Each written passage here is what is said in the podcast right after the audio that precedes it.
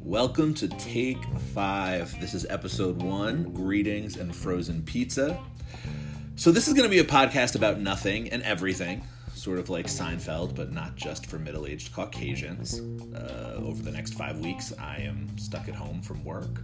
So, episodes will be released daily or weekly or multiple times a day. Um, guess it's all just going to depend on how my chemical imbalances are behaving at any given moment. But uh, we will also be joined by special guests from time to time because even though my wife says I think I know everything, it's nice to hear another person's opinion, uh, I guess. So without further ado, let's get going.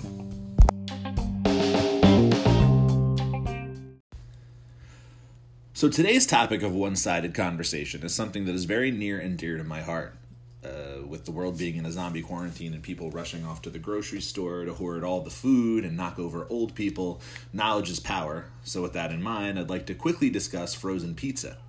Uh, I'd like to give you a brief history of my journey through frozen pizza and ultimately offer you advice on what you should be purchasing, with an unofficial top four included as well.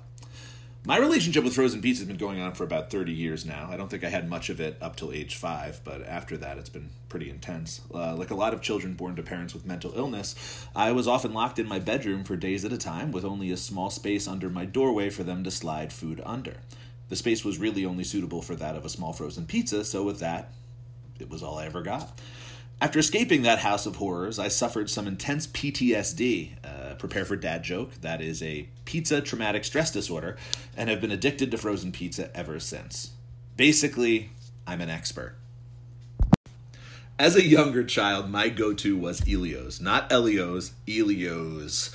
For those of you who remember the Elios of 20, 25 plus years ago, it was not the crap that they're trying to sell you today. The quality of the sauce and the cheese was much higher, even the crust, and it was always a treat for the taste buds. It is actually criminal how bad it has become, and you shouldn't waste your hard earned money on it. Another pizza I no longer F with, as the kids like to say, but used to love is Mama Celeste's microwave pizza. Back in my late middle school years, my mother tried to blow up my father with an old oven and some household kitchen products. And actually, she succeeded. He was pretty badly burned. But anyway, that's another story. Uh, but it did limit our ability to cook in the household, so we shifted over to Mama Celeste uh, microwave pizzas. Now, for those of you who know anything about microwave pizza, you know it's less than satisfying, but it does get the job done in a jiffy. After a while, though, the thought of Mama Celeste for me just reminded me too much of my father's burning flesh, and to this day I simply cannot even think of putting it in my mouth. Mama Celeste, that is not my father's burning flesh. So, anyway, that pizza is out.